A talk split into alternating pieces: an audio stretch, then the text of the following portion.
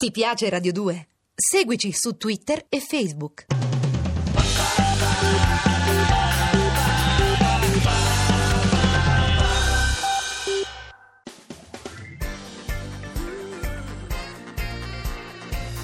Radio 2 è davvero imbarazzata nel presentare Così parlò Zap Mangusta, storia della filosofia liofilizzata in pillole per uso strettamente personale.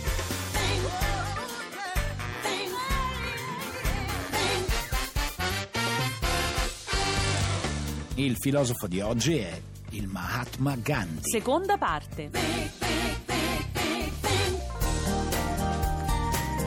Mohandas Karamchand Gandhi nasce a Porbandar nel 1869 e il suo cognome in indiano significa droghiere, ma si laurea in giurisprudenza. Gandhi il droghiere sarebbe diventato un avvocato. No, era un avvocato che però si imbarazzava di parlare in pubblico. Dai, Gandhi si imbarazzava. Sì, era un individuo molto dolce e timido. Quando doveva parlare in tribunale si impacciava. Gandhi, ecco. quello delle marce contro tutti. Sì, era stato assunto da una ditta indiana in Sudafrica e lì era venuto a contatto con l'apartheid e anche con la dura realtà degli intoccabili indiani che lavoravano proprio là. E chi erano Eh, gli intoccabili? Erano quelli che nella religione indù fatta di caste erano le persone meno rispettate. Quelli che quasi non vengono considerati umani e sono costretti a svolgere i lavori più umili. Loro, loro, loro, i Dalit, gli intoccabili, i pariat, paria, è da lì che proviene il termine paria. E no? come nasce l'origine di queste caste? Dunque, secondo la mitologia induista, Brahma, il creatore, fece gli uomini traendoli dalle varie parti del suo corpo, generando così le caste. E quali sono queste caste? Anzitutto i brahmini, che Mm. sono i custodi della scienza e i sacerdoti, originati dalla bocca. E poi? Poi gli kshatriya, guerrieri governanti, originati dalle braccia. Poi i vashya, agricoltori, pastori e commercianti, che invece sono originati dal ventre. Dopodiché si scende sempre più in basso, Eh sì, immagino, eh no? sì, ci sono i sudra, che Mm. sono i servi, originati dai piedi di Brahma. E gli intoccabili? Eh, poi i Dalito, Upari e arrivano dopo i Sudra, perché secondo la tradizione sono stati originati dalla polvere che copriva i piedi di I Brahma. piedi, praticamente sotto zero, poverini però. La prima classe costa mille lire, la seconda cento, la terza dolore, spavento e puzza di sudore, dal boccaporte odore di mare morto. Signor capitano mi stia a sentire, ho belle pronte le mille lire. In prima classe voglio viaggiare su questo splendido mare. Ci sta mia figlia che ha 15 anni e da Parigi ha comprato un cappello. Se ci invitasse al suo tavolo a cena stasera, come sarebbe bello. E con l'orchestra che ci accompagna, con questi nuovi ritmi americani, saluteremo la Gran Bretagna col bicchiere fra le mani. Ma perché un tipo come Albert Einstein dice che le generazioni a venire avrebbero stentato a credere che un tipo come Gandhi ha camminato su questa terra? Ma cosa ha fatto Gandhi? È impossibile da spiegare, guarda, roba che ogni supereroe dovrebbe andare Ma a dai, nascondersi. cioè, sì. cioè? Nel 1901 Gandhi torna in India, inizia la sua lotta politica contro la gerarchia delle caste e anche contro il dominio inglese. Beh, era ora, eh? E combatte soprattutto contro le forti discriminazioni sui poveri intoccabili. Bravo. E lo fa con una grinta fuori dal comune. Cioè? si fa espellere da un treno perché vuole viaggiare coi bramini, si fa cacciare dai tribunali perché rifiuta di togliersi il turbante, si fa Dai. picchiare dal conduttore perché chiede di viaggiare sulla stessa carrozza degli europei. E meno male che era timido, E poi eh? fonda un giornale, l'Indian Opinion, che diventa il primo modello di ashram. E cioè, cioè? E cioè è un luogo dove si pratica lavoro manuale e preghiera. E lì lui divide gli utili con tutti, fa Mm. voto di castità e si mette a lavare tutte le latrine. Latrine? Ecco, sì, per far capire che non spettava solo agli intoccabili. Mm. E quindi sperimenta per la prima volta il satyagraha. E che cos'è? Allora, una nuova parola lanciata con un concorso sul giornale, che significa sfidare tutte le leggi, andare incontro alle punizioni previste senza mai però ricorrere alla violenza. E in breve tutta l'India si ribella. E puoi dirlo, in sette anni Gandhi, migliaia di indiani vengono imprigionati, frustati, qualcuno anche ucciso per aver scioperato, bruciato i propri documenti e aver resistito sempre in maniera non violenta. Fantastico. Se tutti lavorassimo per mangiare, ci sarebbe abbastanza cibo e tempo libero per tutti. I nostri bisogni si ridurrebbero e mangeremmo per vivere, anziché vivere per mangiare. Ma perché? Come mai? Ma perché?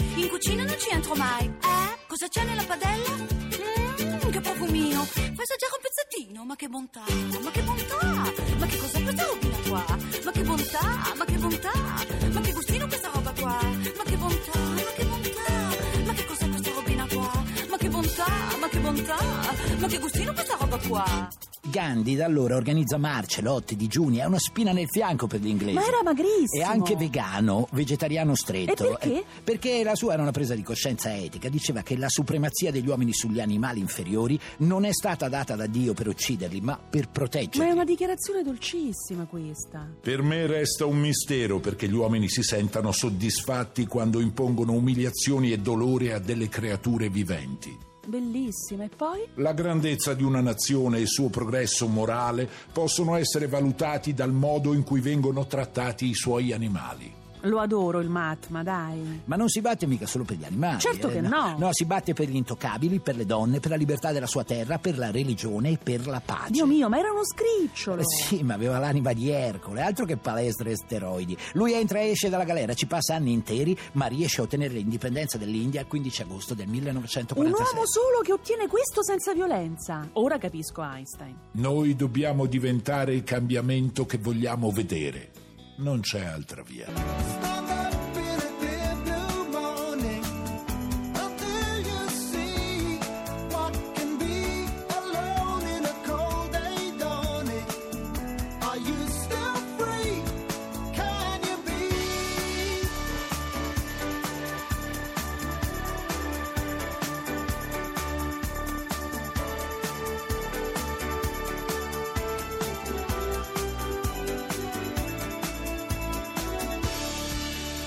Tixi, gli insegnamenti di Gandhi sono tra le cose più dolci e potenti del pensiero indiano. Tipo, tipo? Ma ce n'è per tutti, Eh. per i politici corrotti. Quello che penso è che l'onestà sia incompatibile con l'accumulo di una grossa fortuna. Giusto. E poi? Un uomo ricco lo è in proporzione alle cose di cui riesce a fare a meno. E per chi crede in Dio? Attenti, è tollerante e buono, ma anche esigente. Adotterà con noi lo stesso metro che usiamo con il nostro prossimo, uomini e animali. E per i non credenti? Sono più sicuro della sua esistenza che del fatto che io e voi siamo qui.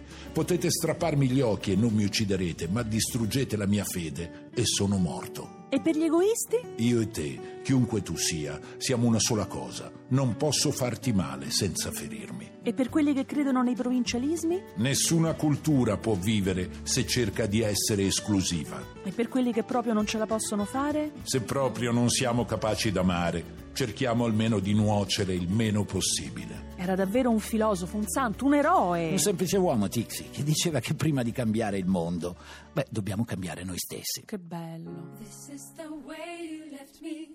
I'm not pretending. No hope, no love, no glory, no happy ending. This is the way that we love, like it's forever.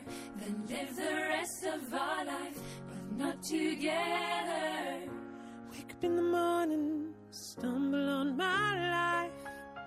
Can't get no love without sacrifice.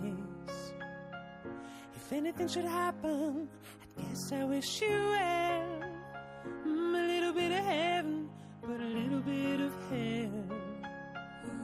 This is the hardest story that I've ever told. No hope of love or glory,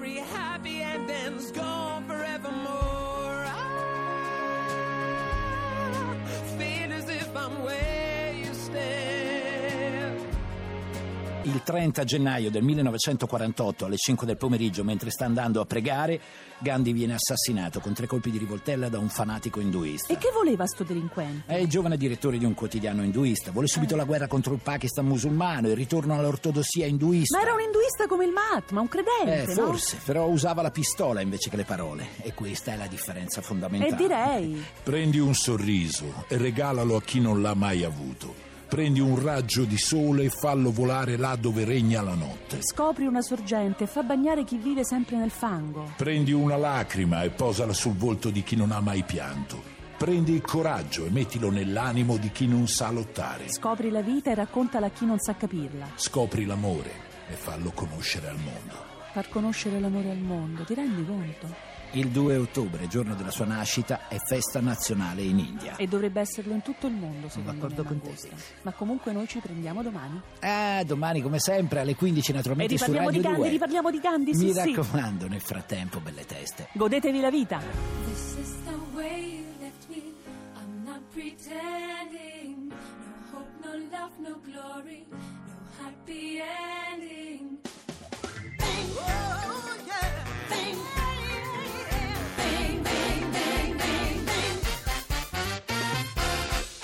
Se volete scriverci qualcosa, fate volteggiare i vostri polpastrelli su zapmangusta.it. Se invece volete scaricare il podcast o entrare nel blog, zapmangusta.rai.it. Ti piace Radio 2? Seguici su Twitter e Facebook.